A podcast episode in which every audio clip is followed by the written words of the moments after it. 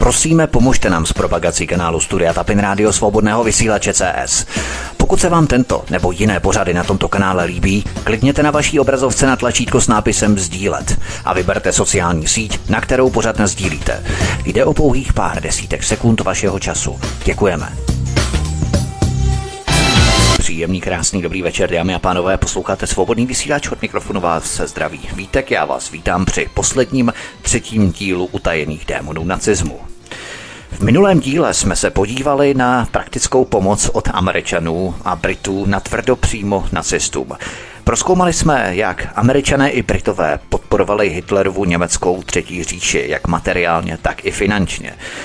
Podívali jsme se na Rockefellerův Standard Oil, dnes je mimochodem původní Standard Oil rozdělený na více firm, například Exxon Mobil, Chevron nebo ConocoPhillips. Poslední Conoco spadá mimochodem pod DuPont, ale všechno je to Rockefellerovo impérium. Rockefeller podporoval nacisty nejenom před, ale i během celé druhé světové války obřími zásobami ropy, gumy, respektive kaučuku na pneumatiky jejich vojenských vozidel. Podívali jsme se i na anglického krále Edvarda VIII., který vyjadřoval otevřené sympatie Hitlerovi, se kterým se setkal rok po jeho abdikaci, roku 1936. S Hitlerem se setkal roku 1937. Dále jsme se podívali na ceřinou společnost Opel v Německu, spadající pod americký General Motors.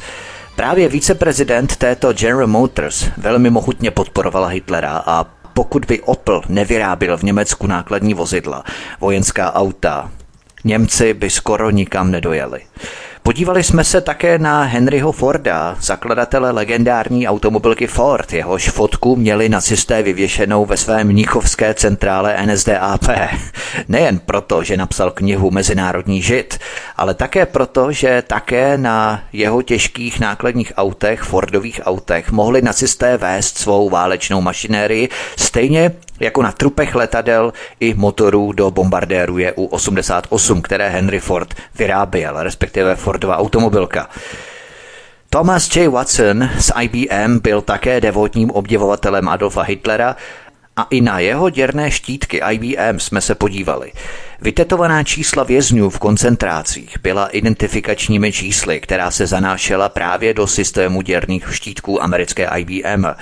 Na konci minulého dílu jsme se podívali také na banku Union Banking Corporation, řízené dědou ex-prezidenta George Bushe mladšího Prescottem Bushem.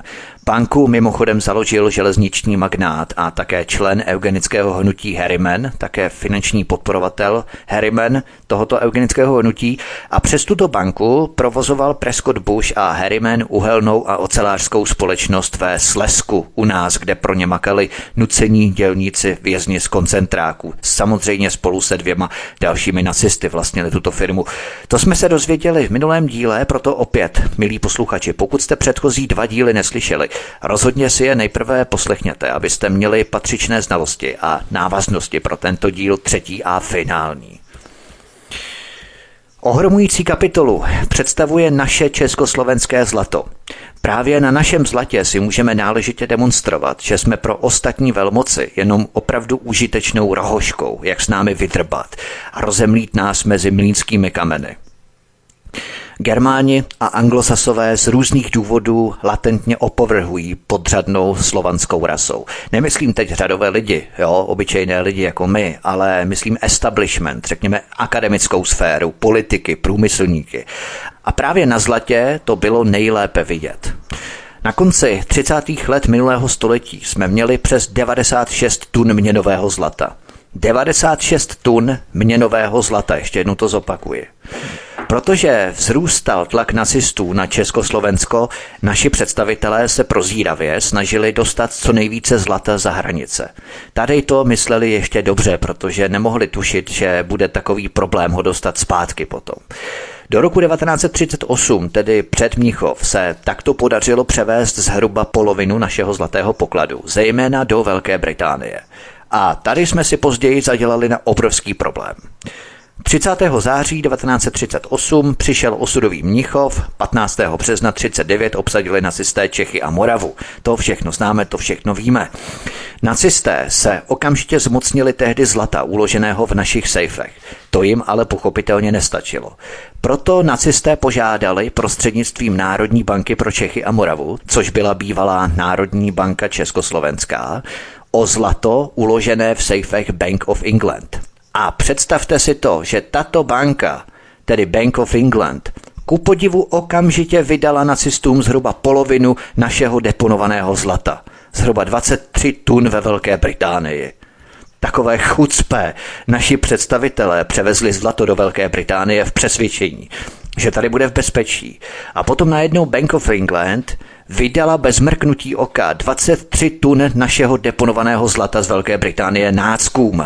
Oni si sypou popel na hlavu, že nás vydali nacistům v rámci epísmentu, to znamená nevněšování se, na základě Mnichovské smlouvy, ale o 23 tunách zlata, které Britové vydali nacistům po naší okupaci, se už vůbec nemluví. To otvírá mnohem děsivější scénář, do jaké míry tehdy Velká Británie podporovala Hitlera, pokud by na Anglii nezaútočil samozřejmě. Kdyby se Hitler nestal neřízenou střelou, která pak útočila na všechny a na všechno, tak Velká Británie by s ním snad spolupracovala i dál. Já připomenu kapitolu o Rockefellerově Standard Oilu, kdy ceřiná společnost Standard Oil v Londýně dodala nacistům olověnou příměs do paliva v hodnotě 25 milionů dolarů v červenci 1938. To bylo poprvé. A v létě 1939, krátce před napadením Polska a po naší okupaci 15. března 1939, si představte, že angličané dodali nacistům ještě jednou, tedy po druhé příměs do paliva, olovo tetrétyl, v hodnotě 15 milionů dolarů. Takže obrovské dodávky paliva z Anglie pro německé nacisty. Předtím anglický král Edward VIII, strýc dnešní Alžběty II., který otevřeně sympatizoval s nacisty, dokonce se v roce 37 setkal se samotným Hitlerem rok po jeho abdikaci a ve finále Britové bez řečí vydávají nacistům po české okupaci naše deponované zlato v Bank of England. To bylo v období mezi první a druhou dodávkou ropy z Anglie nacistům mimochodem. Jaký obraz nám to skládá? V této době působí ve Velké Británii jako americký vlavyslanec Joseph Kennedy, otec pozdějšího amerického prezidenta Johna Kennedyho. A Joseph Kennedy se také setkává s nacisty. Dokonce si chtěl získat přístup k samotnému Adolfu Hitlerovi. Ke Kennedyům ale dojdu samozřejmě později, přímo podrobně. Pojďme ale zpět ke zlatu. Co s tím vráceným československým zlatem z Británie nacisté asi udělali? No, logicky ho účetně převedli na Řížskou banku. Rozhodnutí tehdejší Chamberlainovy vlády odsuzoval zejména pozdější ministerský předseda Winston Churchill. On doslova pronesl, cituji, Úspory nešťastného a porobeného lidu jsme vydali německému agresorovi. Je to druhý Mnichov. Konec citace. To prohlásil Winston Churchill. Tedy 23 tun československého zlata bylo pryč z Británie a další zlato nacisté sebrali přímo v Praze. Němečtí nacisté využili toto zlato k nákupu strategických surovin. Ve hře, bylo už totiž, ve hře byl už totiž zářijový útok na Polsko. Nacisté zabavili samozřejmě zlato z jiných zemí a část této kořisti objevili po válce američané. Mezi kořistí bylo i více než 3 tisíce kilogramů zlatých mincí, které prokazatelně patřily Československu. Ty zahrnovaly třeba vzácné svatováclavské zlaté dukáty a tak dále. Tripartitní komise, kterou tvořili zástupci tří vítězných mocností, rozhodla, že dostaneme zpět 24,5 tuny měnového zlata. Ovšem Československo tehdy požadovalo více než 45 tun zlata, které nám nacisté odcizili protože to nebylo pouze zlato, které vydali Britové, ale bylo to i zlato z Prahy, které odcizeli. Po rozhodnutí komise se už ale nic nezměnilo samozřejmě. A potom nám spojenci jako zálohu vrátili 6 tun zlata. Britové nám dlužili ještě zbytek našeho zlata, které zadržovali. V roce 1981-82 udělám takový drobný historický skok, ale to spolu přímo souvisí, protože v letech 1981-82 Docházelo k jednání mezi československou a britskou stranou ohledně vrácení našeho zadržovaného zlata v Anglii. Za naší stranu tehdy vedl jednání doktor Richard Král a za britskou stranu Ellen Montgomery, syn legendárního maršála Montgomeryho, Montyho. Britové tehdy přišli s tím, abychom zaplatili takzvaný válečný úvěr. A to teprve bylo něco. Totiž tato britská podmínka stanovila, že Britům zaplatíme veškeré výdaje spojené s pobytem našich vojáků, kteří za druhé světové války bojovali pod jejich velením. To byli prosím pěkně naši spojenci. V roce 1940 bylo totiž ve Velké Británii ve zbrani přes 14 tisíc československých vojáků, včetně letců. Tito stateční lidé stáli bok po boku našich spojenců i v době, kdy zuřila bitva o Británii, kdy Anglie byla zcela osamocená v boji proti Hitlerovi. Bylo to krátce poté, co se mnohým britským vojákům, stejně jako mnohým vojákům našim, podařilo často a za velmi dramatických okolností dostat se z poražené Francie, za kterou bojovali právě do Anglie. Takže zatímco našich 14 tisíc vojáků nasazovalo životy ve společném boji za svobodu, tak Británie si už za našimi zády brousila zuby už během Churchillovy vlády mimochodem na naše peníze, na naše zlato. Válka je válka, ale prachy jsou prachy. Máme tu smlouvu o poskytnutí válečného úvěru z 10. prosince 1940, kterou objevil mimochodem Stanislav Motl. Je to smlouva, kterou Britové uzavřeli s naší exilovou vládou Edvarda Beneše v Londýně a podle této smlouvy nám Velká Británie v první fázi poskytla 7,5 milionu liber šterlinků jako půjčku. Někdejší ministr tehdejší londýnské exilové vlády Ladislav Karel Feyerabend ve svých pamětech píše Financovali jsme tedy odboj z vlastních prostředků. Úvěr jsme dostali na základě zlata, uloženého Československem v Bank of England. Svolili jsme, aby angličané tohoto zlata využili k nákupu ve Spojených státech a nám vyplatili jeho protihodnotu v librách. Konec citace. I když, jak víme, Britové vydali 23 tun našeho zlata Hitlerovi, přesto ještě zhruba stejné množství našeho zlatého pokladu zůstalo v sejfech Bank of England. Právě toto zlato mělo Britům posloužit na nákup zbraní a jako záruka válečného úvěru, z něhož se platila činnost naší exilové vlády a zejména náklady na československou armádu. Zmíněný válečný úvěr zahrnoval nejenom výzbroj našich vojáků, ale také i jejich výstroj. Ve Velké Británii ale působili i naši letci kolem 1100 příslušníků, včetně pozemního personálu. Z tohoto válečného úvěru, tedy půjčky, se třeba platil i výsadek Gabčíka s Kubišem, kteří zabili Reinharda Heydricha. To je chucpe, když zpět nehodnotíme základní kameny naší historie. Tohle všechno jsme si zaplatili my sami, protože to byl úvěr, půjčka. A Britové ovšem, jak je z dokumentu patrné, Nechtěli od nás zaplatit pouze válečný úvěr. Žádali od nás ještě zhruba další 4 miliony liber takzvaného mnichovského úvěru. To byly peníze, které nám Anglie poskytla jako částečné očkodnění za katastrofální následky mnichovské dohody. Dohody, kterou jsme museli přijmout i na nátlak Velké Británie. Takže Britové po nás chtěli peníze za výzbroj, výstroj našich vojáků, kteří také bránili Anglii, ale ve finále po nás chtěli v 80. letech vrátit i ty peníze, které nám původně poskytli jako kompenzaci za škody po Mnichovské dohodě. Potom si to rozmysleli a ty peníze najednou po nás chtěli vrátit. Takže Britové nás nechali na pospas Hitlerovi, který zabral třetinu našeho území a protože měli špatné svědomí, poskytli nám jako kompenzaci tehdy 4 miliony liber jako očkodnění, jenomže po 40 letech Britové chtěli zpátky i tyto peníze. Takže jakoby smazali své černé svědomí, že nás nechali na pospas Hitlerovi v rámci Mnichovské dohody. Takže zhrnuto a podtrženo, Britové nacistům vydali 23 tun našeho zlata po naší okupaci 15. března 39, půjčili nám 7,5 milionu liber na financování našich vojáků v Británii, které byly kryté zlatem, uloženým zlatem, které tam ještě zbylo z Bank of England, to znamená zhruba 20, 23 tun zlata, ještě které tam zbylo. proto ho vlastně nevydali, teď mě to dochází, proto ho vlastně nevydali nacistům. Oni by vydali nacistům klidně všechno zlato, které tam odvezli naši politici a státní činovníci, ale oni ho nevrátili prostě proto, aby tím kryli ten úvěr, který potom nám půjčili ty peníze na, tu, na ty československé vojáky, kteří působili v britských silách. Těch 14 tisíc našich československých vojáků. Proto si tam to zlato nechali. Polovinu dali nacistům a polovinu si tam nechali jenom prostě proto, aby mohli krýt ten náš úvěr.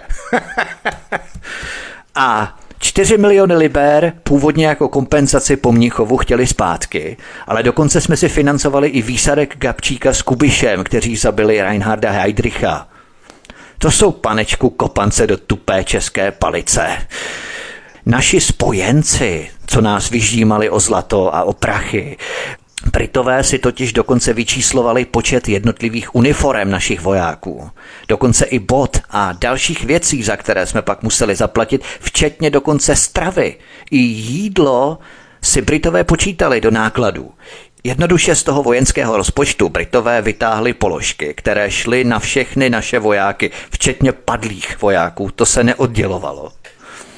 Co se týče těch pěti jednání československé a britské strany v letech 81-82, bylo rozhodnuto, že obsah těchto jednání bude před veřejností utajený. Proč asi? Mimochodem, když se tu bavíme o našem zlatě, tak to přímo s válkou ani nacisty nesouvisí, ale jenom tak na okraj, abych to zlato doklepl. V roce 1997 a 98, v 90. letech minulého století, jsme naše měnové zlato prodali – a opět se to odehrálo nenápadně a ve vší tichosti. Zlatý poklad, o kterém snili naši dávní předkové, jsme vykšeftovali a vyhandlovali za dluhopisy. Teď de facto uvěrujeme západní státy, které tyto dluhopisy vydali. A my jsme jim za ně dali naše měnové zlato. Protože my máme jejich dluhopisy, oni mají naše zlato. Za situace, kdy jsme tady doma potřebovali kapitál, jsme vykšeftovali naše zlato za cizí bezcené dluhopisy v 90. letech. Naše měnové zlato bylo prodané v letech 97 a 98. Celkem jsme prodali 55,78 tun zlata. Zlato je něco jako státní symbol, jako je vlajka nebo hymna, si musíme uvědomit. Zlato je velmi cené i z tohoto nevyčíslitelného hlediska. Jo? Jenomže co se nestalo, záhy poté, co jsme drtivou většinu našeho zlatého pokladu prodali, začala cena zlata dramaticky stoupat. V letech 97 a 98 nám prodej našich zlatých rezerv vynesl přes 16 miliard korun. Tehdy se platilo 300 dolarů za trojskou unci. Mimochodem, trojská unce je jenom pro představu 31,1 gram. Jo? A jaká byla situace potom? Stejné množství zlata se pak prodávalo za více než 1410 dolarů a cena neustále narůstala. Lze tedy konstatovat, že naše země přišla jenom proto, že nepočkala o více než 27 miliard korun. Jenomže nejde jenom o zlaté cihly, ale i o zlaté mince. V roce 1992 měla naše země podle příslušných dokumentů ve svých sejfech více než 16 tun právě v mincích – Ovšem v roce 2010 zhruba bylo v České národní bance už pouhých 5,84 tun zlatých mincí. Takže sečteno a podtrženo. V roce 92 měla naše země celkem 102 tuny měnového zlata. Po rozdělení Československa dostalo Slovensko zhruba 45 tun zlata. Samozřejmě, že částí vyrovnání musely být i mince, ale rozhodně to nemohlo být 10 tun mincí z celkových 16. Co se tady s těmi mincemi nevyčíslitelné historické hodnoty stalo? České republice zbylo nakonec zhruba 13 tun zlatých rezerv. Z tohoto pohledu Česko zaujímá až 63. místo ve světě. Jenom pro porovnání zásoby zlata v jiných zemích. Slovensko 33 tun. Jenom připomínám, že Česko má 13 tun, tedy Slovensko 33 tun. Jednou tak menší než my. Polsko 103 tuny, Rusko 726 tun, Švýcarsko 1040 tun, Čína 1054 tuny. A teď se podržte, Německo 3403 tuny. Vidíme, že Německo, které drancovalo evropské zlato za druhé světové války, má dnes opět nejvíce zlata z Evropy. Více než Švýcarsko dokonce. Není to zajímavé. A Spojené státy americké, mimochodem, které nacisty celou válku zásobovaly, jak finančně, tak i materiálně, mají 8134 tuny zlata. Všechny tyto země se neustále snaží své zlaté zásoby navyšovat. Zlatý poklad, na který se skládaly celé předchozí generace, zmizel v nenávratnu. Málo koho to už dnes třeba zajímá, málo koho třeba už zajímá také to, že dokonce ve jménu našeho zlatého pokladu umírali naši vojáci díky britskému válečnému úvěru. Hrdiní andělové za jejich hrdinství jsme museli po letech tvrdě zaplatit. To bylo československé zlato a další souvislosti během války. Můžeme se ptát, ve finále je válka ve skutečnosti jenom obyčejný obchod. Spatřujeme tady obludné propletení největších amerických společností jako General Motors, čili Opel, automobilky Ford, děrné štítky IBM nebo banky Prescotta Bushe s nacisty, stejně jako masivní dodávky ropy od Rockefellerovy Standard Oil. To jsme probírali v minulém díle, když tak si to prosím opět znovu poslechněte. Americký průmysl bez pochyby prodloužil druhou světovou válku o několik let. Co myslíte, že by se dělo, jenom taková kontrolní otázka, kdyby se nechal Hitler vyhladovět a neměl by k dispozici takovéto obrovské prostředky k vedení války? znásobování vojenského průmyslu, zbrojení, vedení letadel, vojenských pásových vozidel, nákladních aut a hlavně díky ropě z Ameriky, kterou američané nacistům dodávali, do konce války podle smluv v nestenčené množství. To bylo smlouva 22. září 39, byla smlouva, že Rockefeller, respektive jeho Standard Oil, bude nacistům dodávat ropu v nestenčené množství i v případě vstupu Spojených států amerických do války. To znamená, do konce války bude nacistům dodávat ropu v nestenčené množství. Smlouva z 22. září 1939 po bleskové válce Blitzkrieg v rámci Polska 1. září 39. O kolik let myslíte, že se Hitlerovo běsnění prodloužilo? O dva, tři nebo čtyři roky, když všechna nacistická letadla, pálečné vozy polikaly hektolitry americké ropy. Kdyby druhá světová válka skončila bez ní? V roce 41, 42 nebo jenom po pár měsících? Kolik milionů lidí bylo zastřeleno, zabito nebo splinováno v koncentračních táborech? Do jaké míry američané skutečně usilovali o zničení Hitlera nebo profitování na obchodu s nacisty v případě jejich vítězství? Američané měli poměrně velmi vstřícný postoj k nacistům, zejména jejich průmyslníci, kteří v nacismu spatřovali znásobení svých zisků. Žádné otravné odbory, žádná obtěžující dělnická hnutí na pracovištích, policejní milice, držet huby, makat nebo vypadni živořach cípni. Lidé jako levná pracovní síla. Oč jiné je to v dnešní době. Budeš moc remcat? Odbory jsou slabé a kromě členských příspěvků nám nic moc asi nenabídnou. Nebojují za naše práva.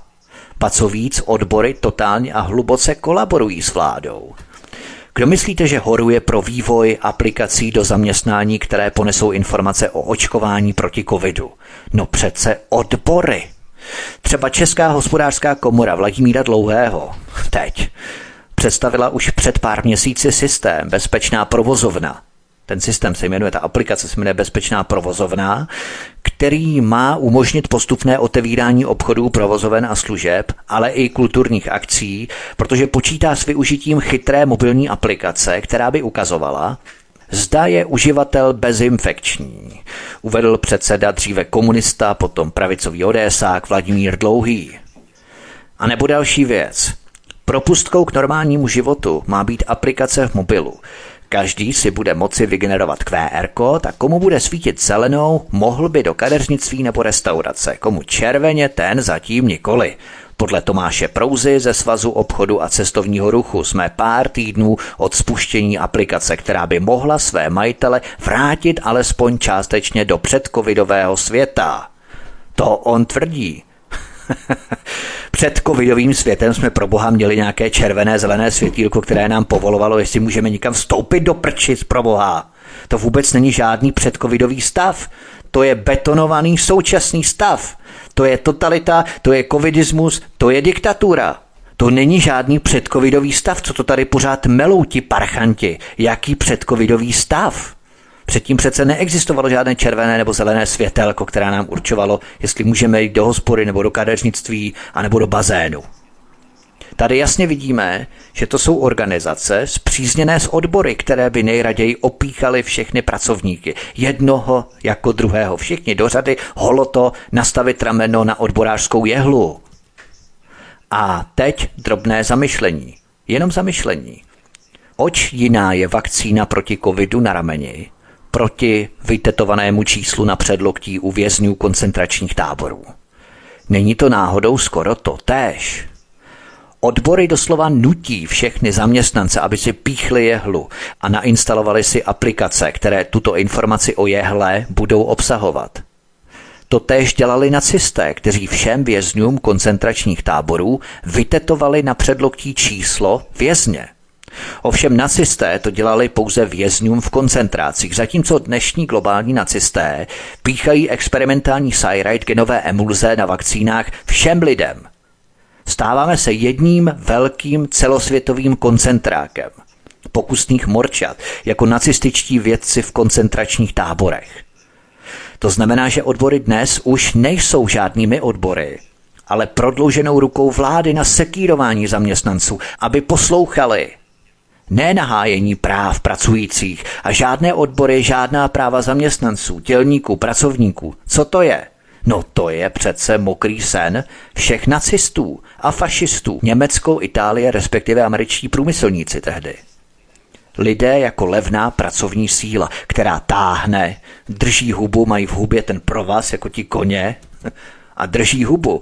Táhnou lidé jako tažné stádo, sklapni a tahej do toho masivní investice do vojensko-průmyslového komplexu, čili zvyšování napětí, rozeštvávání skupin lidí, jedovaté keci o Rusku, o Číně, anebo po 11. září o Arabech, aby měli záminku opět pumpovat masivní peníze do černých děr zbrojního komplexu, přičemž jsem už ve dvoudílném speciálu 11. září beze vší pochybnosti dokázal, jak spolu američané a arabští šejkové pečou a drží basu. Kšeftují v miliardách dolarů. Stejně jako, jak globalisté přednáší na Čínské univerzitě, v jejímž managementu sedí prvotřídní globalisté, kapitáni globálního průmyslu a ředitelem této pekingské univerzity je viceprezident Čínské lidové republiky.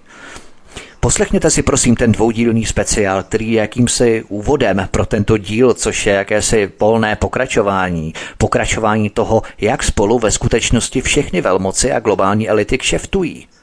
A kdybychom si mysleli, že to probíhalo jenom ve válce, tak jsme na obrovském omylu. Od mikrofonu svobodného vysílače vás zdraví Vítek, posloucháte třetí díl utajených démonů nacismu, my si zahrajeme písničku a po ní budeme pokračovat dál. Zůstaňte se mnou, zůstaňte s námi, hezký večer. Písnička je téměř za námi, právě nám doznívá. Od mikrofonu svobodného vysílače vás zdraví Vítek a posloucháte třetí díl utajených démonů nacismu. Tohle byl v podstatě takový jakýsi předěl nebo překlenutí a pojďme na další kapitolu. Víme o notoricky známé operaci Paperclip, v rámci které si Sověti a Američané rozdělili nacistické vědce a učinili jim nabídku, která se neodmítá. Buď budete pracovat pro náš průmysl a zužitkujete pro nás vaše získané znalosti z koncentráků, které jsme my provádět nemohli, anebo půjdete před válečný soud. Jakou variantu myslíte, že si vybrali? Pojďme se podívat blíž na nacistické vědce v tajných amerických projektech, jako třeba MK Ultra a dalších. A garantuju vám, že budete zatraceně překvapení. Během druhé světové války si nacistické Německo udržovalo speciální technologickou převahu nad svými protivníky v oblasti vývoje chemických zbraní a reakčních technologií, medicíny a aerodynamiky a dokonce raketové technologie. Když spojenecká vojska v závěrečných fázích druhé světové války postupovala do Německa, probíhaly mezi Spojenými státy a Sovětským svazem závody o získání co největšího počtu německých vědců v očekávání studené války. Díky úsilí nově vytvořené a vysoce tajné vládní organizaci The Joint Intelligence Objective Agency byla zahájena operace Overcast, později přejmenovaná na Paperclip. Cílem této operace bylo naverbovat a propašovat do Spojených států 1600 německých inženýrů a vědců, z nichž mnozí pracovali pro Třetí říši a byli vedoucími představiteli nacistického režimu. Pozoruhodné je, že prezident Truman veřejně zakázal nábor všech, kteří byli členy nacistické strany nebo se na její činnosti podíleli více než jen nominálně, čímž se mnozí vědci stali nespůsobilými. Aby americká vláda tohle omezení obešla, tak změnila složky takových rekrutů. A jediným důkazem o jejich nacistické minulosti byla sponka, která byla připojená k jejich původní složce, k těm vyběleným, tedy k těm původním, kde byl zahrnutý jejich kompletní úplný životopis. To znamená, že i byli členi nacistické strany, NSDAP, ti vědci. Vesmírné závody mezi Spojenými státy a Sovětským svazem byly pozoruhodným historickým obdobím, kdy obě světové supervelmoci tvrdě soupeřily v řadě technologických iniciativ, aby prokázali svou převahu v kosmických letech. Mnoho vědců získaných v rámci operace Paperclip se významně podílelo na jaderném a vesmírném programu Spojených států amerických. Z nich patrně nejznámější byl Werner von Braun, letecký inženýr, který stál za jednou z potenciálně nejúčinnějších německých zbraní raketou V1 a V2. Vědci, kteří se účastnili operace Paperclip, se stali součástí amerického jaderného a vesmírného programu. Werner von Braun se stal nedílnou součástí zbrojních a vesmírných programů Spojených států. Nakonec se stal ředitelem Marshallova střediska vesmírných letů NASA a také hlavním architektem nosné rakety Saturn V, která byla zodpovědná za vyslání amerických astronautů na měsíc. Ovšem Werner von Braun nebyl zdaleka jediným. Převaze Spojených států ve vesmíru přispěl také německý fyziolog Hubertus Struckhold – oslavovaný jako otec moderní vesmírné medicíny za návrh palubních systémů podpory života NASA. A tady je pozoruhodné to, že mnoho svých poznatků získal při pokusech na vězních v koncentračních táborech, kde byli vězni umístěvaní do nízkotlakých komor a zmrazovaní, přičemž často umírali.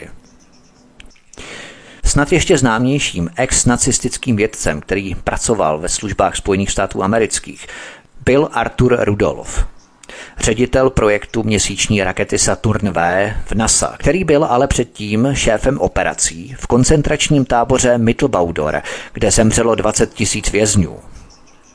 Je příznačné, že ačkoliv byl Rudolf jako hlavní opora mise Apollo 11 vysoce vyznamenaný, o 21 let později byl zatčený za válečné zločiny a dodnes zůstává jediným nacistou, který byl zbaven amerického občanství a deportován. Pojďme se podívat na další kapitolu, protože další kontroverze se objevily v polovině 70. let, kdy se na veřejnost dostalo více než 20 tisíc dokumentů CIA, ve kterých byly podrobně popsané tajné pokusy o vývoji psychologických, biologických, chemických a dokonce radiologických postupů, které měly ze zahraničních i domácích špionů udělat spící agenty. V raných fázích studené války byla CIA přesvědčená, že komunistické režimy objevily léky a techniky, které jim umožnily ovládat lidskou mysl pro spravodajské účely. V reakci na to byla založena MK Ultra, přísně utajovaný projekt, v jehož rámci CIA prováděla tajné experimenty, někdy i na nevědomých subjektech, s cílem posoudit potenciál LSD a dalších drog v technikách ovládání mysli, které by mohly být následně použité proti nepřátelům. MK Ultra nebyl jediným projektem, ale síť vzájemně propojených experimentů, z nichž nejvýznamnějšími byly projekty Bluebird a Artichoke.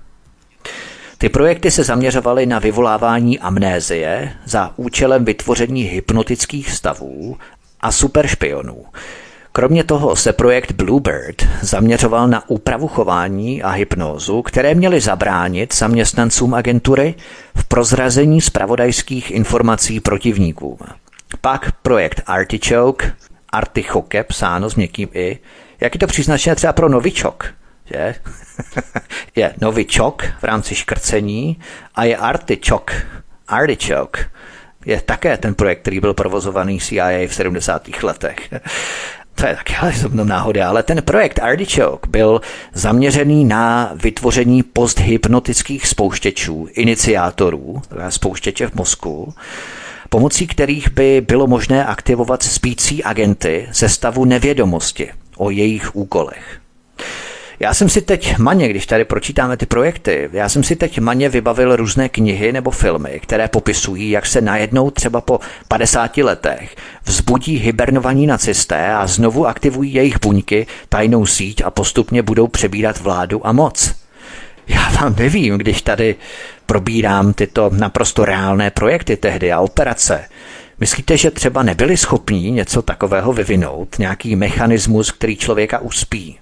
Hibernuje a probudí ho třeba za 20 let z nevědomí. Samozřejmě ho budou vyživovat a tak dále, že jo, během toho hadíčkami a tak. A nebo jinak, ten člověk třeba může chodit do práce 20-30 let, žít si svůj naprosto všední běžný život, obyčejný život a najednou v předurčeném čase se probudí, nějaké mozkové centrum rázem se přepne jeho osobnost do jiné osobnosti nacisty který už ví, co má dělat, kam jít a s kým se spojit. Z toho člověka až mrazí, když si uvědomíte, kam až tyhle různé projekty ovládání mysli a programování mysli mohli dospět po 40-50 letech, protože ve skutečnosti MK Ultra navazovala práci, která byla zahájena v nacistických koncentračních táborech. Což vysvětluje to, proč CIA použila k náboru pro tento projekt právě nacistické vědce, právě z operace Paperclip. Hlavními přispěvateli tajných projektů MK Ultra a dalších byli Walter Schreiber, bývalý hlavní chirurg Třetí říše, a Kurt Blume, vedoucí nacistického programu vyzbrojení dýmějovým morem. Tedy zapamatujme si, že projekty CIA jako MK Ultra, Bluebird a Artichoke jsou pokračováním nacistických výzkumů z koncentračních táborů a jejich hlavními přispěvateli byli nacističtí vědci. To je konec této kapitoly v rámci vědců. Pojďme se ale podívat na další kapitolu, protože to byla skupina nacistických vědců ve Spojených státech, ale podívejme se na proliferaci, promísení mnohých ex-nacistů do americké CIA a FBI hned po válce, hned po druhé světové válce. Sympatie k nacistům vyjadřovali i tak vysoké šarže třeba jako samotní američtí generálové, kteří v úvozovkách osvobozovali Československo. Nebo respektive Česko tehdy. Oni do Slovenska nedošli, samozřejmě došli až do Plzně, západní Čechy, že? To znamená, tak eh, například bezprostředně po druhé světové válce byl generál George Patton jmenovaný vojenským guvernérem Bavorska, kde vedl takzvané denacifikační úsilí. Mnohé, včetně vrchního velitele expedičních vojsk Dwighta D. Eisenhowera, George Patton rozzuřil poté, co opakovaně přirovnával nacisty k demokratům a republikánům a poznamenal dokonce, že většina lidí se zkušenostmi s řízením infrastruktury byla za války donucená vstoupit do strany. Tyto výroky přiměly Eisenhowera, aby Petna v říjnu 1945 zbavil jeho funkce bavorského guvernéra. A kdo pak myslíte, že došel do Plzně a takzvaně osvobodil západní část Československa? No, vojska generála George Petna, který otevřeně sympatizoval s nacisty a omlouval je, že to byli jacísi demokraté a republikáni. On to přirovnal těm americkým reálím. Jo? Američané dokonce byli proti tomu, aby pokračovali do Československa. Jim na tomu vůbec nezáleželo. Dokonce Winston Churchill žádal 8. dubna 1945 telegramem generála Dwighta D. Eisenhowera Aika o pochod na Prahu. O tři dny později generál Eisenhower tento návrh zamítl. Eisenhower původně nepovažoval za rozumné, aby se američani pouštěli do nitra Čech. Nicméně 26. dubna souhlasili s tím, že pražská operace by mohla mít značný politický význam a proto ji podpořili. Okamžitě to oznámili své vojenské misi ve Washingtonu, která předala toto doporučení americkému sboru náčelníků štábu. Vrchní velitel expedičních vojsk Eisenhower oznámil předsedovi sboru náčelníků štábu Marshallovi 29. dubna 1945, cituji část pasáže. Rudá armáda má výbornou pozici pro obsazení Československa a do Prahy by určitě přišla před americkými silami. Nepokusím se o žádný krok, který shledám z vojenského hlediska za nerozumný jenom proto, abychom získali nějaké politické výhody. Winston Churchill je potom samozřejmě varoval z Velké Británie, pokud američané neobsadí zbytek Československa, tak Československo bude kráčet cestou Jugoslávie, to znamená směrem k sovětskému komunistickému režimu. Takže tady jasně vidíme, že američané vůbec neměli zájem o nějaké osvobozování Československa. Vůbec do toho nebyli celý žhaví. Ti osvoboditelé, jak k ním někteří vzhlížejí. Navíc generál George Patton, který došel až do Plzně, otevřeně vyjadřoval sympatie k nacistům, které omlouval, že to byli prý si demokraté a republikáni, kteří byli nuceni vstoupit do NSDAP. Jakou přízní asi překypoval pro osvobozené Čechy, kteří ho jásavě vítali v Plzni. S takovými to názory. To jsou ti osvoboditelé? Máme to černé na bílém, ty depeše tehdejší. Tehdejší americký prezident Truman souhlasil s osvobozovací misí Československa Američany až 1. května 1945. Takové chucpé, oni se do toho vůbec nehrnuli. Nicméně pojďme se podívat na verbování německých nacistů do FBI, CIA a dalších amerických zpravodajských agentur. Verbování německých nacistů ale začalo už v roce 1943 to znamená dva roky před koncem druhé světové války. Setkáváme se tu s postavou Elena Dallese. Ellen Dales pracoval mezi lety 1942 až 1943 pro americkou Office of Strategic Services, neboli Úřad pro strategické služby. Šlo o vojenskou spravodajskou službu Spojených států amerických, jakousi předchůdkyni CIA s mnohem širšími pravomocemi. A právě Dallas odletěl v roce 1943 do Švýcarska, aby začal tajně jednat s několika nacistickými vůdci. Nejdříve byl ale navázaný kontakt s generálem Reinhardem Génem, který byl hlavou Hitlerových tajných služeb a měl na starosti agenty působící na východní frontě. Mimochodem, tento Reinhard Gehn se několik let po válce stal šéfem západu německé rozvědky. K tomu se potom dostaneme, to prostě nevymyslíš. Dále američané navázali kontakt s Otto von Polschwingem, pravou rukou Heinricha Himmlera, anebo Adolfa Eichmana také. A také navázali kontakt američané s Klausem Barbim. Všichni tito nacističtí váleční zločinci pracovali pro CIA, když skončila druhá světová válka. Amerika se přímo doslova infikovala nacisty po druhé světové válce. Zmínil jsem tady tři elitní nacistické pohlaváry, se kterými jednal pozdější šéf CIA Ellen Dulles ve Švýcarsku v roce 1943. Tím prvním byl Reinhard Gehn. Reinhard Gehn byl generálem německé armády během druhé světové války, který pracoval jako šéf zpravodajských služeb na východní frontě. Ken prostě dohlížel na všechny německé vojenské spravodajské operace ve východní Evropě a SSSR. Jak se válka chýlela ke konci, generál usoudil, že americko-sovětská aliance se brzy rozpadne. Na konci války se tehdy vzdal Američanům, ale ve skutečnosti zatraceně dobře věděl, co dělal. Před dvěma lety v roce 1943 přece ve Švýcarsku absolvoval tajnou schůzku s budoucím šéfem CIA Ellenem Dallesem. Od té doby byl v kontaktu s Američany a předjednal si i přechod k ním. Tak proč by se jim tedy nevzdal v roce 1945 v případě neúspěchu nacistů? Američané okamžitě převezli svou cenou trofej Reinharda Gena do Fort Hunt ve státě Virginie. Po druhé světové válce působil Gen ve službách Spojených států v rámci špionážní sítě proti Sovětskému svazu. Tento bývalý nacista Reinhard Gen tam měl vyčleněnou dokonce svou skupinu a ta se jmenovala Genova skupina, respektive Genova organizace ORG. Gen se vrátil do západního Německa v létě 1946 s pověřením přestavět svou špionážní organizaci a pokračovat ve špionáži na východě na příkaz americké rozvědky. Gen se sídlem v poblíž Měchova pokračoval v získávání tisíců veteránů gestapa, Wehrmachtu a SS. V Génově skupině byli vítaní ti nejhorší z nejbrutálnějších bývalých nacistů, ale také vyšší úředníci, kteří řídili ústřední správní aparát holokaustu. Třeba včetně Aloise Brunera, hlavního zástupce Adolfa Eichmana, kapitán SS Emil Augsburg, k němu se vrátím za chvilku, anebo kapitán gestapa Klaus Barbie, známý také jako řezník z Lyonu.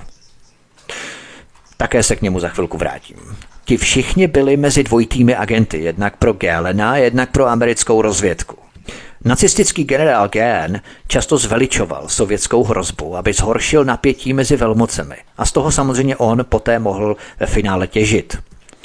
V jednu chvíli se mu podařilo přesvědčit generála Luciuse Kleje, vojenského guvernéra okupační zóny Spojených států v Německu, že ve východní Evropě začala velká sovětská válečná mobilizace – to přimělo generála Kleje, aby zaslal v březnu 1948 zběsilý přísně tajný telegram do Washingtonu, ve kterém varoval, že, cituji, válka může přijít s dramatickou náhlostí.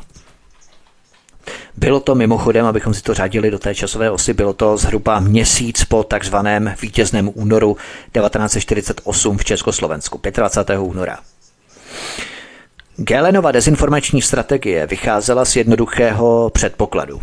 Čím chladnější byla studená válka, tím více politického prostoru měli Hitlerovi dědici k manévrování. Génova skupina, génova organizace totiž mohla vzkvétat pouze za podmínek studené války. Kdyby studená válka pominula, gén by neměl práci, přece. A jako instituce se proto zavázala k udržování sovětsko-amerického konfliktu. Reinhard Gehn se nakonec stal prvním předsedou nebo ředitelem západoněmecké spolkové spravodajské služby až do jeho důchodu v roce 1968. To prostě nevymyslíš. Jenomže to nebyla jediná práce ex-nacisty Reinharda Gehna. Členové Génovy skupiny napomáhali tisícům nacistů utéct přes takzvané krysí stezky, Red Lines do bezpečných útočišť v zahraničí, včasto s dohledem a kývnutím amerických spravodajských důstojníků. Nacističtí spolupracovníci Třetí říše se následně stali bezpečnostními poradci v několika zemích Blízkého východu a Latinské Americe. Další nacista, který pracoval pro CIA, Klaus Barbie, ke kterému se dostanou, Například asistoval v řadě vojenských režimů v Bolívii, kde vyučoval techniky mučení vojáků a pomáhal chránit vzkvétající obchod s kokainem na konci 70. a na počátku 80. let. To byly akce bývalých nacistů. Dělali pordel i po válce neskutečný. Od mikrofonu svobodného vysílače vás zdraví Vítek, posloucháte třetí díl utajených démonů nacismu, my si zahrajeme písničku a po ní budeme pokračovat dál. Zůstaňte se mnou, zůstaňte s námi, hezký večer. Písnička je téměř za námi, právě nám doznívá. Od mikrofonu svobodného vysílače vás zdraví Vítek a posloucháte třetí díl utajených démonů nacismu. Druhou osobou, která jednala s pozdějším šéfem CIA Elenem Dallesem ve Švýcarsku v roce 1943, tedy dva roky před koncem druhé světové války, byl Otto von Bolschwing, pravá ruka Heinricha Himmlera, později architekta holokaustu Adolfa Eichmana. Bolšvink pocházel z aristokratické a silně konzervativní pruské rodiny a proto se brzy stal členem nacistické strany. On byl prostě prušák. Jakmile se Hitler dostal k moci, Bolšvink postupně stoupal v hodnostech, až se stal zástupcem Heinricha Himmlera v hlavním říšském bezpečnostním úřadu. Bolšvink měl na starosti zejména oblast, která se zaměřovala na židovskou otázku. V roce 1937 Bolšvink přišel s podrobným návrhem na vyhnání židů z Německa pomocí taktiky teroru a jejich okradením při jejich odchodu. Z Německa tedy. Bolšvinková politika byla tak radikální, že se jako jeden z mála nacistů dostal kvůli jeho fanatismu do konfliktu dokonce se samotným vedením. to znamená s Hitlerem a štábem kolem Hitlera. Tak radikální Otto von Bolšving byl. Na konci druhé světové války uprchl Bolšving do američany okupovaného Rakouska a v roce 1947 se připojil ke Gelenově skupině, kterou jsem probíral před chvilkou. Díky této příslušnosti se Bolšvink stal známou postavou pro americké armádní důstojníky, kteří řídili génovou skupinu pod krycím názvem Operace Rasty, později Operace Odeum. Po druhé světové válce se Otto von Bolschweink stal špionem a od února 1950 pracoval pro ústřední spravodajskou službu nebo agenturu, tedy CIA. Nejprve tedy v Evropě a později v Kalifornii ve Spojených státech.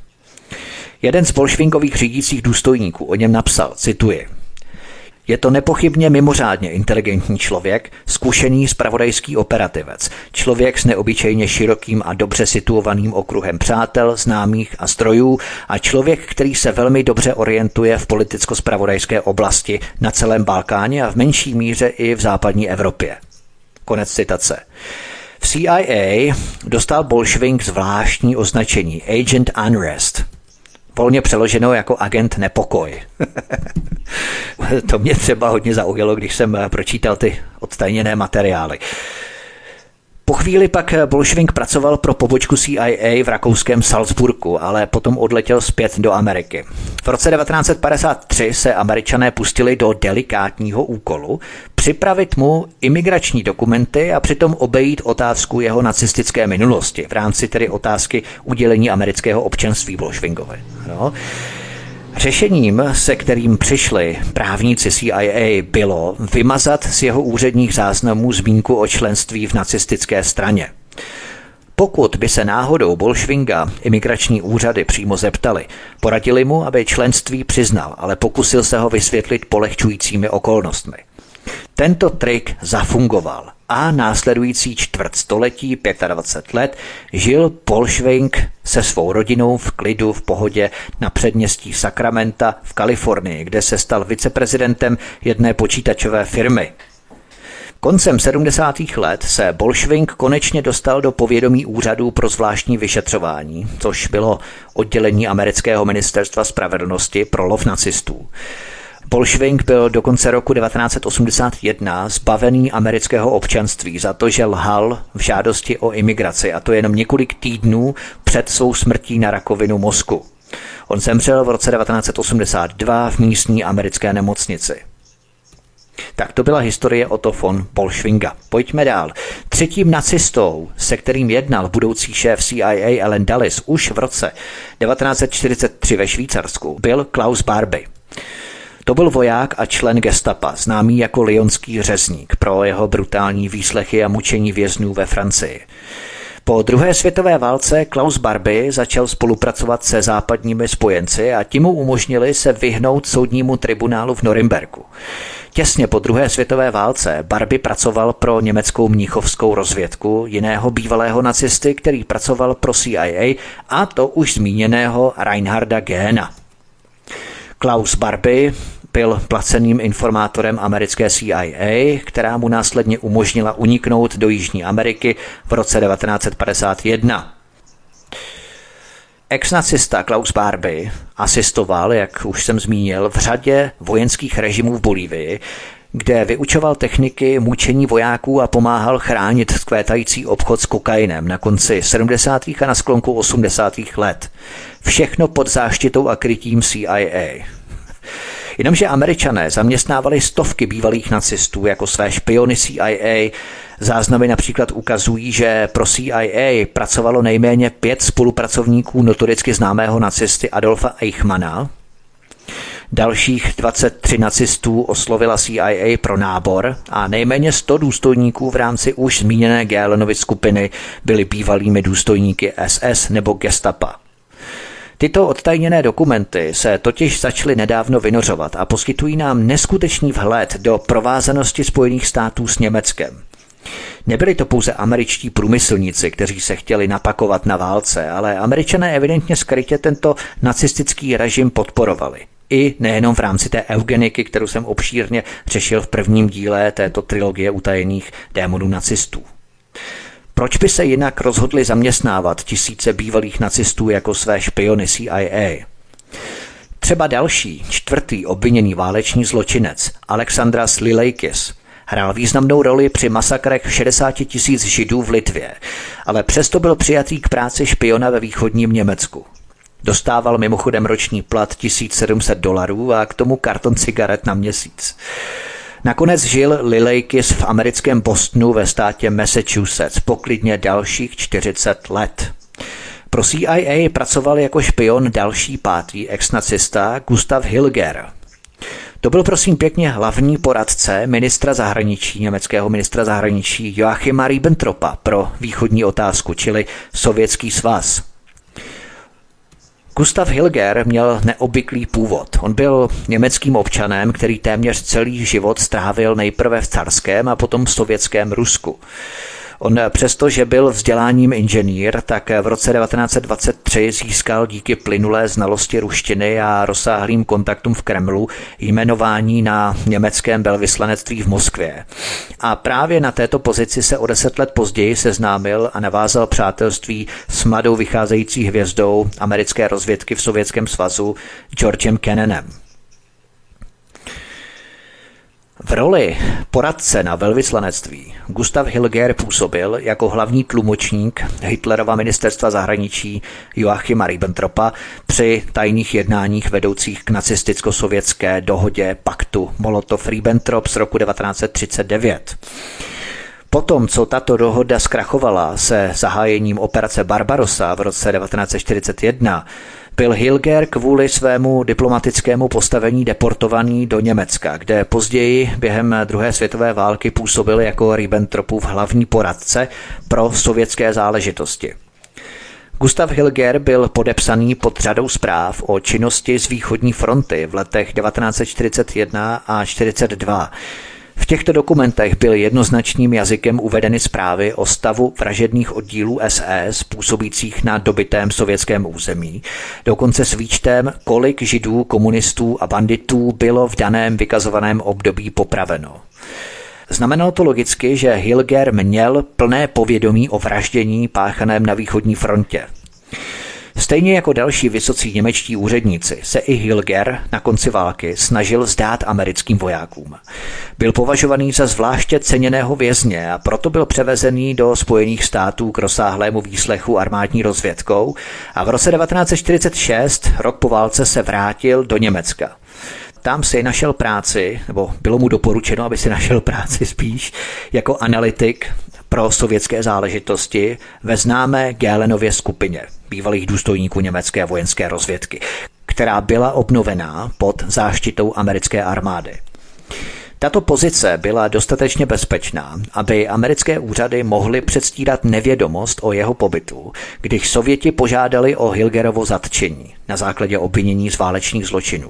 Sověti asi museli zatraceně dobře vědět, kdo byl Gustav Hilger, který dlouhá léta pracoval v carském i sovětském Rusku. tak oni museli více než kdo jiný vědět nejlépe, co to bylo zač. O dva roky později, poté, co bylo zjištěno, že Hilgerovi stále hrozí nebezpečí únosu nebo zavraždění ze strany Sovětů, CIA začala usilovat o to, jak ho dostat z Německa do Spojených států. Jak ale dostat Hilgera ze země, když nad jeho hlavou vysel mezinárodní zatykač? Odpověď CIA zněla prostě dělat hloupého, aby se nikdo nedozvěděl takovéto nepříjemné detaily. Nově odtajněné materiály odhalují třeba dalšího šestého nacistického ideologa Emila Augsburga. Toho jsem slíbil, že vám představím před nějakou dobou, tak se na něj pojďme podívat. Emil Augsburg byl důstojníkem nechválně proslulého institutu Vancí, který byl součástí SS pro plánování konečného řešení. Augsburgova jednotka SS plnila takzvané zvláštní úkoly, což byl eufemismus pro vyhlazení židů a dalších nežádoucích etnik během druhé světové války. Ačkoliv byl Emil Augsburg hledaným v Polsku pro válečné zločiny, Augsburg se dokázal zavděčit americké CIA, která ho koncem 40.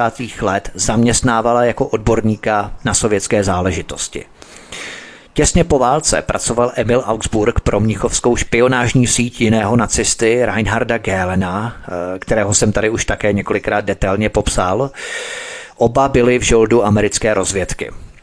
Záznamy ale ukazují, že dlouholetý ředitel FBI Edgar J. Hoover nejenom, že schválil použití bývalých nacistů jako špionů, ale také odmítl vyšetřovat hrůzostrašné činy, kterých se během války účastnili a dopustili a označil to jako sovětskou propagandu.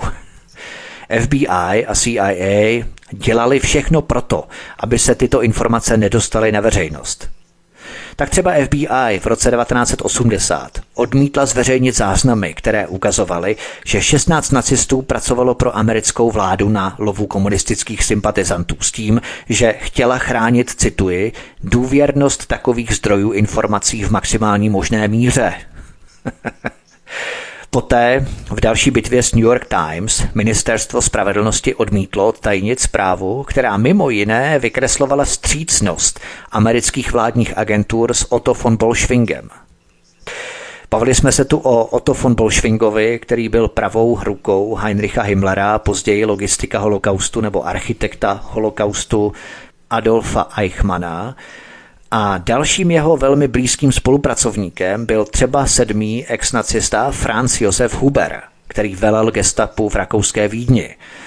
Franz Josef Huber se velení gestapa ve Vídni, které bylo největším potom v Berlíně, ujal po anexi nebo řekněme Auschwitzu Rakouska nacistickým Německem. To bylo v březnu roku 1938 a na této pozici zůstal do konce roku 1944. Jak jsem zmínil, Franz Josef Huber patřil k blízkým spolupracovníkům Adolfa Eichmana, byl odpovědným za deportaci deseti tisíců židů do koncentračních táborů i brutální výslechy v neblaze proslulém hotelu Metropole ve vídeňském sídlu tajné policie. Když spojenci okupovali Německo, Figuroval Huber na seznamu hledaných osob a v květnu 1945 ho zatkli američtí vojáci. Byl ve vazbě skoro tři roky a američané ho považovali za ochotného ke spolupráci a tak byl v roce 1948 propuštěný. Vyhl se norimberským procesům kvůli zločinům, kterých se dopustil během druhé světové války. A tento Franz Josef Huber, pravá ruka Adolfa Eichmana, který byl generálem nacistické organizace SS, který byl šéfem gestapa ve Vídni, tak od poloviny 50. let minulého století Pracoval pro předchůdkyni dnešní západoněmecké spolkové spravodajské služby BND. Pracoval tam až do konce roku 1967. To prostě nevymyslíš. Možná si vybavíte jméno jiného nacisty, Reinharda Gehlena, který se stal prvním předsedou nebo ředitelem této západoněmecké spolkové spravodajské služby BND. Ano, a druhý nacista Franz Josef Huber který řídil vídeňské gestapo a byl generálem SS, pro tuto stejnou západoněmeckou spravodajskou službu pracoval. To prostě nevymyslíš. Získáváme náhle jasnější obrysy toho, proč se Evropské unii přezdívá čtvrtá říše. Takto řečeno by to bylo samozřejmě příliš okaté, tak se to jmenuje Evropská unie, ale ve skutečnosti vidíme, že Německu šéfovali stejní nacisté, kteří měli být pověšení za válečné zločiny, kterých se dopustili během druhé světové války, nacisté, kteří šest let systematicky vyvražďovali Čechoslováky. Oni tomu tedy říkali protektorát, ale podle výzkumu a studií vyvraždili 365 tisíc Čechoslováků a elitní vrcholoví představitelé tohoto nacistického režimu byli instalovaní do čel západoněmeckých tajných služeb, spravodajských služeb, i do americké CIA a FBI. Opět a znovu v zákulisí spolu světová oligarchická mafie peče, drží spolu basu, kšeftují spolu a podporují se jak v politice, tak v tajných spravodajských službách. To už ani nehovoříme o notoricky známých jménech raketových vědců jako Werner von Braun, které jsme tady probrali, který na konci druhé světové války vyvinul střely V1 a V2, odstřelující Anglii. A jak vidíme, nebylo to pouze v Evropě, ale hlavně v Americe. Americké úřady dokonce posílali nacistickým zločincům, kteří se po válce skrývali ve Spojených státech amerických, miliony dolarů. Tyto důchody, které bývalí nacisté pobírali ve Spojených státech, jim zůstaly i po odhalení jejich totožnosti. Reportéři agentury AP v archivech zjistili, že třeba od roku 1979 peníze z kapes amerických daňových poplatníků, soustrastníků, putovaly na účet nejméně 38 z celkových 66 lidí, kteří Spojené státy opustili kvůli podezření ze spolupráce s nacistickým režimem. A nebyla to jenom tak nějaká penzička, ale poměrně velkorysý důchod ve výši 1500 dolarů, tehdy zhruba 30 tisíc korun. Tyto peníze z amerického štědrého sociálního systému pobíral třeba bývalý dozorce v koncentračním táboře Sachsenhausen, Martin Hartmann nebo bachař v Osvětimi Jakob Desinger. Hartmann se ze Spojených států odstěhoval do Berlína v roce 2007, krátce předtím, než měl být zbavený amerického občanství. Derzinger americkou půdu opustil už v roce 1989, když zjistil, že úřady se ho chystali zbavit občanství. Krátce poté se usadil ve vnitrozemí v chorvatském Osieku. Dobrá kvalifikace pro čerpání amerického důchodu, že? Nejenom, že tyto šmejdy neodsoudili v norimberských procesech, ale ještě jim vypláceli velkorysý americký důchod. Takže pokud chcete americké peníze, pokud chcete ke stáru třeba pobídat americkou penzi, tak se musíte stát, vaše práce, profese snů musí být bachař v německém vyhlazovacím lágru a potom teprve máte nárok na americký důchod. jinak jste malé ryby, jinak jste žabaři. Od mikrofonu svobodného vysílače vás zdraví Vítek, posloucháte třetí díl utajených démonů nacismu, my si zahrajeme písničku a po ní budeme pokračovat dál. Zůstaňte se mnou, zůstaňte s námi, hezký večer. Písnička je téměř za námi, právě nám doznívá. Od mikrofonu svobodného vysílače vás zdraví Vítek a posloucháte třetí díl utajených démonů nacismu. Pojďme na další kapitolu. Podívejme se na rodinu Kennedyových, konkrétně Josefa Kennedyho ve Spojených státech. Joseph Kennedy se scházel s nacisty a byl horlivým příznivcem nacismu. A kdo byl Joseph Kennedy? No přece otec prezidenta Johna Kennedyho v 60. letech. To znamená v době, kdy už dlouho působili v CIA a FBI agenti ve skutečnosti bývalí nacisté, kteří měli být odsouzeni za masakry, genocidu a válečné zločiny v Norimberku. Navzdory svému úsilí a naléhání, že se s Hitlerem dá domluvit, se Joseph Kennedy k Führerovi nikdy nedostal. Otec pozdějšího amerického prezidenta Johna Kennedyho vydělal jmění jako obchodník, nejprve od nemovitostí přes burzu až po Hollywood. A svoje peníze a vliv vrhl na Rooseveltovu prezidentskou kandidaturu v roce 1932. Franklin Delano Roosevelt ho potom pověřil vedením nově vytvořené komise pro burzu a cené papíry dohlížející na Wall Street. Kennedy byl po nějaké době vyslaný do zahraničí a v roce 1938 ho Roosevelt jmenoval velvyslancem Spojených států amerických ve Velké Británii. V naléhavé otázce Německa si tento arciizolacionista Joseph Kennedy dal za úkol zabránit válce a domníval se, že má takové vyjednávací schopnosti, aby to dokázal. V průběhu roku 1938 Sdílela značná skupina lidí představu, že s Hitlerem lze jednat rozumně, ale poté, co Hitler uzavřel Mnichovskou dohodu a ukořistil třetinu území Československa, zastánci řešení epísmentu většinou odpadli. Kennedy, myslím Joseph Kennedy, si ale utržoval naději, že Spojené státy mohou situaci vyřešit nikoli v územím, ale penězi, které Hitler nutně tehdy potřeboval. Joseph Kennedy se tedy snažil o schůzky s Hitlerovými prostředníky v naději, že se nakonec dostane k samotnému Hitlerovi. James Mooney, ředitel zahraničního oddělení General Motors, kromě jiného velký podporovatel Hitlera, General Motors a Opla jsem rozebíral v konkrétní kapitole v minulém díle, ve druhém díle, tak tento James Mooney se v Berlíně setkal s jedním z nejvyšších představitelů Říšské banky Helmudem Foltatem, který byl hlavním ekonomickým poradcem Hermana Geringa, blízkého Hitlerova důvěrníka.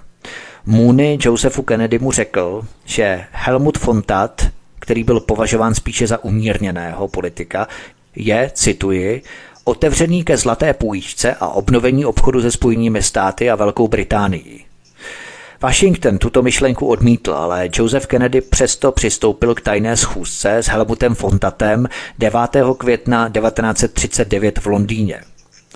Jednoduše Joseph Kennedy neuposlechl příkaz tehdejšího amerického prezidenta Franklina Delano Roosevelta a nejenom, že se setkával s nacisty, ale chtěl si nervomocí stůj co stůj získat přístup k samotnému Adolfu Hitlerovi což se mu samozřejmě nepodařilo. Nicméně i přátelství s Jasem Moonem z General Motors ho pojilo se sympatií k německé třetí říši. Někdo by mohl namítnout, a zcela oprávněně, že syn nemůže za to, co páchal jeho otec. To jistě ano, pokud se od otcových aktivit jednoznačně distancuje.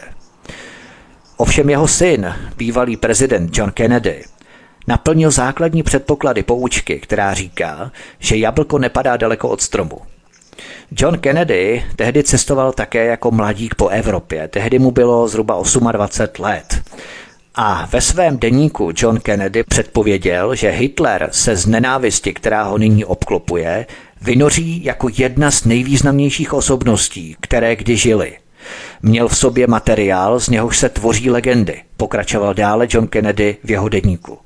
John Kennedy napsal tento zápis v létě roku 1945 poté, co naštívil bavorské horské útočiště německého diktátora. John Kennedy dále napsal, že Hitler měl bezmezné ambice pro svou zemi, které z něj činily hrozbu pro miliony ve světě, ale měl v sobě i také tajemství ve způsobu, jakým žil a ve způsobu své smrti, která bude žít a růst i po něm. Konec citace z deníku Johna Kennedyho. Historici se domnívají, že jde o jediný deník, který si 35. americký prezident John Kennedy kdy vedl. Deník o 61 stranách si Kennedy vedl asi čtyři měsíce poté, co Hitler spáchal sebevraždu. V té době mladý John Kennedy cestoval po Evropě jako novinový reportér poté, co ukončil vojenskou službu na palubě lodi v Tichém oceánu. Sympatizoval i mladý John Kennedy s nacismem, když JFK řekl nebo napsal, že Hitler měl v sobě materiál, z něhož se tvoří legendy, co tím podle vás myslel? Mluvil o tajemství, které Hitlera obklopovalo, nebo o zlu, které Hitler světu předvedl? Napojení Kennedyů na šikákskou mafii a podsvětí jsem rozebíral ve dvoudílném speciálu o 11. září. Někdy o tom třeba můžu natočit pořád, pokud budete chtít. Těch materiálů je dnes dostupných docela dost, ale myslím, že jsou celkem důležitější věci dnes. Tak, pojďme na úplně předposlední kapitolu, která nebude zase tak až dlouhá, i jako poslední kapitola nebude moc dlouhá. Pojďme dál a soustřeďme se teď na samotnou předchůdkyni Evropské unie, tedy Evropské hospodářské společenství. Pamatujete si, jak jsem popisoval Rockefellerův Standard Oil a IG Farben, který v Německu ovládal Hermann Schmitz? IG Farben tehdy vyvinula patent pro výrobu syntetického benzínu, který také Rockefellerova Standard Oil chtěla. A tak se spojili IG Farben s Rockefellerovou Standard Oil. Tato chemická společnost IG Farben je také proslulá výrobou plynu Cyklon B, který se používal v koncentračních táborech a jednoduše IG Farben byl naprosto loajální k nacistům a všemožně jim vycházel vstříc. Členové představenstva a dozorčí rady koncernu IG Farben byli sice odsouzení norimberským tribunálem k dlouholetým trestům, ale hned po odpikání trestů opět zasedli na klíčová místa v představenstvech a dozorčích radách koncernů, které vznikly rozbitím, respektive restrukturalizací původní IG Farben, to znamená BASF, Bayer a Hocht. Jeden ze zakládajících členů Evropského hospodářského společenství, což je organizace, ze kterého Evropská unie nakonec vznikla, byl německý právník a prominentní nacista, člen NSDAP od roku 1933 do 1945, profesor doktor Walter Halfstein. Například roku 1939 jako univerzitní profesor a člen Svazu ochránců práva, samozřejmě toho nacistického práva, veřejně podpořil norimberské rasové zákony a rasistickou pseudofilozofii krve a půdy. Američané po válce předložili Halsteinovi dotazník v rámci procesu denacifikace, který padělal a veškeré své nacistické aktivity popřel.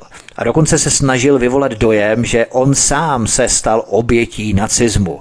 A tento profesor doktor Walter Halstein se v roce 1957 stává prvním a zakládajícím prezidentem Evropské komise.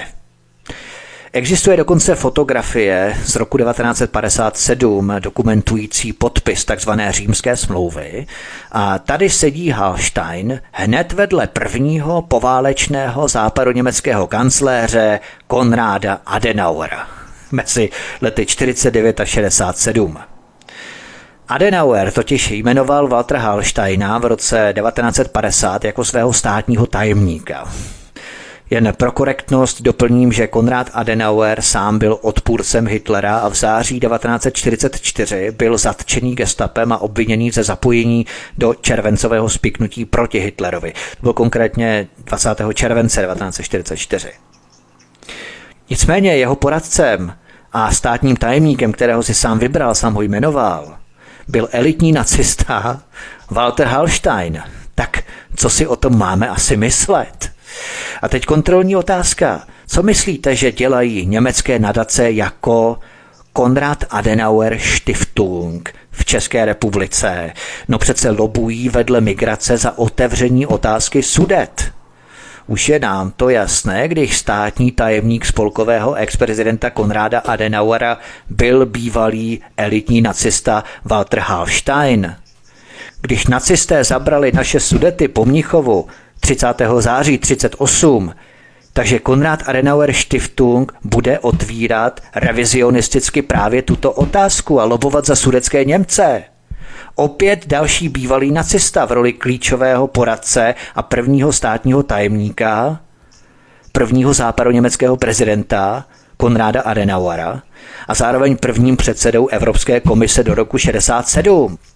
Když to seřadíme do souvislosti s dalším exnacistou, Reinhardem Gehlenem, který se stal prvním předsedou západoněmecké spolkové spravodajské služby a třetím exnacistou, Francem Josefem Huberem, který řídil vídeňské gestapo a byl generálem SS, pro tuto stejnou západoněmeckou spravodajskou službu pracoval, plus Walter Hallstein, poradce a první státní tajemník prvního západoněmeckého prezidenta Konráda Adenauera, ale také první ze zakládajících členů Evropského hospodářského společenství tak se nám začíná rýsovat, probleskovat třetí říše, respektive čtvrtá říše, skrz základy Evropského hospodářského společenství Evropské unie, respektive i západního Německa. Dalším nacistou, který byl v Norimberku odsouzeným za válečné zločiny a otrokářské aktivity koncernu IG Farben, byl Fritz Steinmeier, který v roce 1956 po odpikání trestu přesedl z vězeňské pryčny rovnou na křeslo předsedy správní rady koncernu BASF, tedy jednoho z koncernů, na které byl rozdělený IG Farben. I on je dnes považovaný za jednoho z architektů korporativní moci Bruselské Evropské unie. Další exnacista Karl von Steyer byl v Norimberku obžalovaný, ale trestu zázračně unikl. V roce 1952 se stal v nově založené chemičce BASF předsedou správní rady. Také on je považovaný za jednoho z otců zakladatelů Evropské unie. Do roku 1945 byl členem dozorčí a správní rady firmy Degeš, to znamená Deutsche Gesellschaft für Schädling Speckend Funk. Já nejsem germanista, jsem anglista, tady to nečtu, jo, tak se omlouvám, ale germanista jistě víte, jakou firmu šlo. Šlo o německou společnost pro potírání škůdců, rozumějme hmyzu, což byla pobočka koncernu IG Farben, která vlastnila mimo jiné i patent na výrobu neblaze proslulého insekticidu cyklonu B. Byl to mimořádně vlivný lobista chemického průmyslu a poradce špičkových politiků ve Spolkové republice Německo. Byl dokonce dlouholetým poradcem kancléře Helmuta Kohla. tak to opravdu tady je vymalováno, přátelé. Když generace ex-nacistů radí i téměř současným, to je Helmut Kohl samozřejmě dávno, ale dejme tomu před 20 lety, dokonce před 30 lety, 20 lety, kancléřům západního Německa, tak to už je opravdu, to, to už je opravdu, to poslední může odejít, zhasnout, prásnout dveřmi a říct Bohem.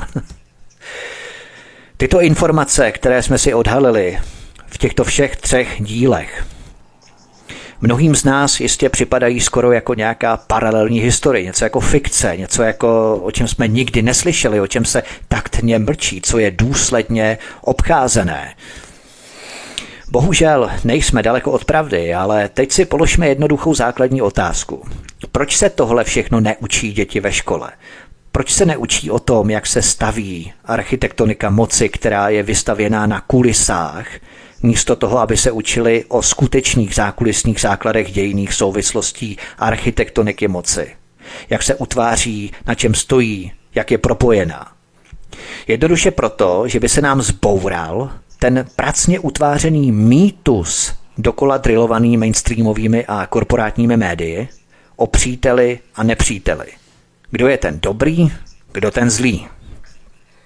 Všímáte si, jak média vynakládají maximum energie, aby v nás pěstovali ty zažité kulisy, ten mýtus, informační mýtus o architektonice moci. Hitler zlý, Amerika s Británií hodní. Ti nás přišli zachránit, osvobodit, zatímco ti zlí Sověti nás okupovali. Ale to, že prvním ředitelem západoněmecké spolkové spravodajské služby byl bývalý nacista Reinhard Gehn, že pro tuto spolkovou spravodajskou službu pracoval další nacista, pravá ruka Adolfa Eichmana, Franz Josef Huber, to se ve škole děcka nedozvědí. Že německá tajná služba znovu a opět stála na elitních nacistech. To se nehodí, to by právě bortilo ty pracně budované a udržované kulisy na hodného a zlého. Nebo jak američané verbovali do CIA stovky nacistů právě jako Reinharda Géna, Otto von Bolschwinga nebo Klause Barbyho. To se také děti neučí. To by bouralo udržované kulisy na ty hodné američany, kteří přece bojovali proti Hitlerovi, že? Nebo že u kořenů Evropské unie, Evropského hospodářského společenství stáli opět bývalí nacisté Walter Hallstein, Fritz Sternmeier nebo Karl von Steyer. A ty seděli navíc znovu v rozdělených koncernech IG Farbenu, který vyráběl nechvalně proslulý cyklon B. To se také děcka neučí. Opět by to bouralo pracně udržované kulisy na hodného a zlého. Nebo jak americký Standard Oil Johna Rockefellera zásoboval celou válku nacisty ropou a kaučukem.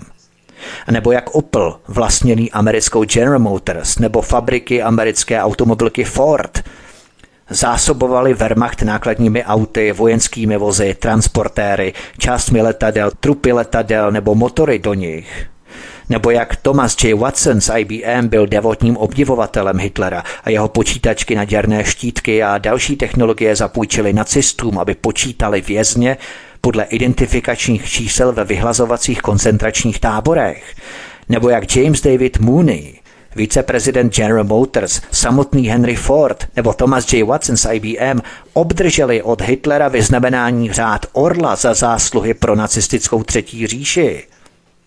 Nebo jak Union Banking Corporation Prescotta Bushe, dědy ex-prezidenta George Bushe mladšího, významně spolupracovala s nacisty. Nebo že prezident nacistické říšské banky Hjalmar Schacht který mimochodem odevzdal vyznamenání řád Orla Tomasu J. Watsonovi z IBM, tak tento Hjalmar Schacht založil soukromý bankovní dům v německém Düsseldorfu v roce 1953 a mimo jiné radil rozvojovým zemím v oblasti ekonomického rozvoje. Tohle všechno, co jsme si tu dnes prozradili, se ve školách naprosto neučí. Někdo by mohl říct, že jde o pár okrajových bezvýznamných informací, ale vždy to není pravda. To přece staví na hlavu veškeré mediálně pečlivě udržované kulisy, které dětem štěpují už od malinka, aby si zvykli na to, kdo je ten dobrý a kdo ten zlý. A pak jenom lidé se skutečně silnou touhou přehodnotit svou kognitivní disonanci, se skutečně silnou mentalitou jsou schopní přiznat si, že měli v hlavě historickou tendenční a zavádějící propagandu, guláš, šrot, ze školy. Vždy to je přece úplně stejné, jako nás krmili komunisti s jejich marxismem, leninismem. Také nás krmili jednostranně pojatou historií. Tady naprosto jasně vidíme, že se dnes provádí naprosto totéž. Nepohodlné skutečnosti se zablčují, obcházejí, zatajují. A to je ten dominantní důvod, proč jsem se rozhodl udělat tento pořad. Představit, na jakých základech probíhá skutečné vytváření architektoniky projekce moci. A jak jsem uvedl na začátku, je to jenom volné pokračování předchozího dvoudílného speciálu o 11. září, ve kterém jsme si pro změnu naprojektovali linie spolupráce mezi Američany a arabskými šejky těsné souručenství rodin Bushů a Bin Ládinu. Vždyť je to jenom pokračování vazeb, které se položily a probíhaly už během druhé světové války. Průmyslníci, politici, spravodajské služby, tajná jednání, depeše, spolupráce, dokumenty, účty. Světová oligarchická mafie spolu peče v zákulisí mimo naše zraky, mimo zraky veřejnosti. Kdyby američané nekrmili nacisty nejenom ropou během celé druhé světové války, ale i výrobními kapacitami na zbrojení, tak by druhá světová válka trvala třeba o dva roky méně. Nebo tři roky méně, protože by nacisté byli vyhladovělí, myslím kapacitně, energeticky, surovinově, a ani by neměli sílu dojet do toho Stalingradu, aby ho obléhali třeba. A nebo západní Evropy, do Francie a tak dále. Proč? Protože by jednak neměli palivo, neměli ropu za naftu, benzín pro svá vojenská vozidla od Rockefellera, od Standard Oilu, ani by neměli kaučuk, který pneumatiky taky od Rockefellera Standard Oilu pro svá vojenská vozidla. Neměli by ani ta vojenská vozidla. Nebo při nejmenším by jich měli o polovinu méně. Od Forda, od Opla, respektive General Motors. Chápeme to? Tu druhou polovinu jim dodávali zahraniční přátelé a partneři, kteří rýžovali na válce a s nacisty byli jedna ruka. Ještě to stále nikdo nechápe. Světová oligarchická mafie spolu peče. Nehledě na války, nehledě na takzvaná nepřátelství.